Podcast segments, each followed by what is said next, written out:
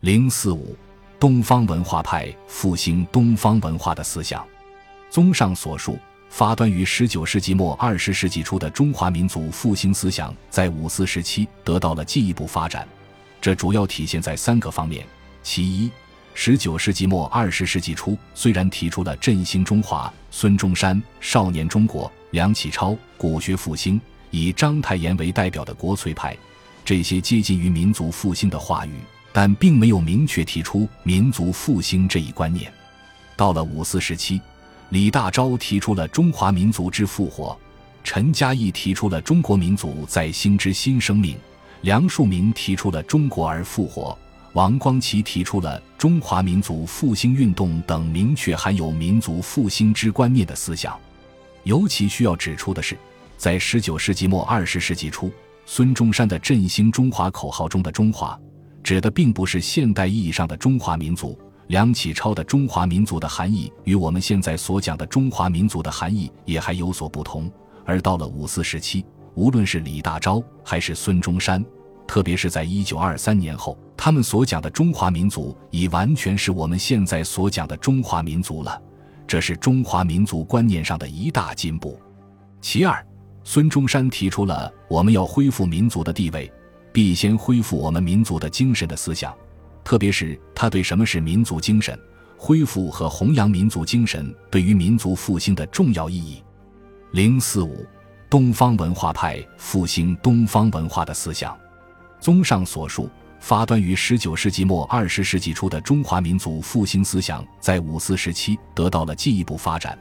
这主要体现在三个方面：其一，十九世纪末二十世纪初，虽然提出了振兴中华、孙中山、少年中国、梁启超、古学复兴，以章太炎为代表的国粹派，这些接近于民族复兴的话语，但并没有明确提出民族复兴这一观念。到了五四时期。李大钊提出了中华民族之复活，陈嘉译提出了中国民族在兴之新生命，梁漱溟提出了中国而复活，王光奇提出了中华民族复兴运动等明确含有民族复兴之观念的思想。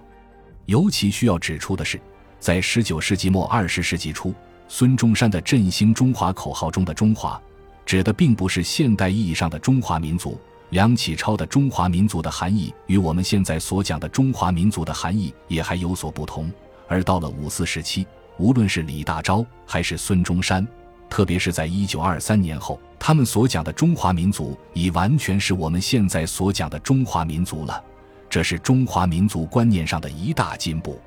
其二，孙中山提出了我们要恢复民族的地位，必先恢复我们民族的精神的思想。特别是他对什么是民族精神、恢复和弘扬民族精神对于民族复兴的重要意义。零四五，东方文化派复兴东方文化的思想。综上所述，发端于十九世纪末二十世纪初的中华民族复兴思想，在五四时期得到了进一步发展。这主要体现在三个方面：其一，十九世纪末二十世纪初，虽然提出了振兴中华、孙中山、少年中国。梁启超、古学复兴，以章太炎为代表的国粹派，这些接近于民族复兴的话语，但并没有明确提出民族复兴这一观念。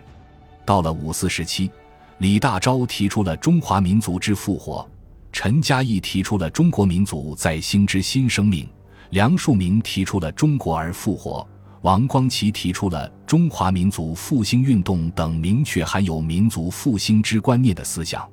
尤其需要指出的是，在十九世纪末二十世纪初，孙中山的振兴中华口号中的“中华”，指的并不是现代意义上的中华民族；梁启超的中华民族的含义与我们现在所讲的中华民族的含义也还有所不同。而到了五四时期，无论是李大钊还是孙中山，特别是在一九二三年后，他们所讲的中华民族已完全是我们现在所讲的中华民族了。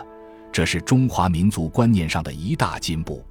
其二，孙中山提出了我们要恢复民族的地位，必先恢复我们民族的精神的思想，特别是他对什么是民族精神、恢复和弘扬民族精神对于民族复兴的重要意义。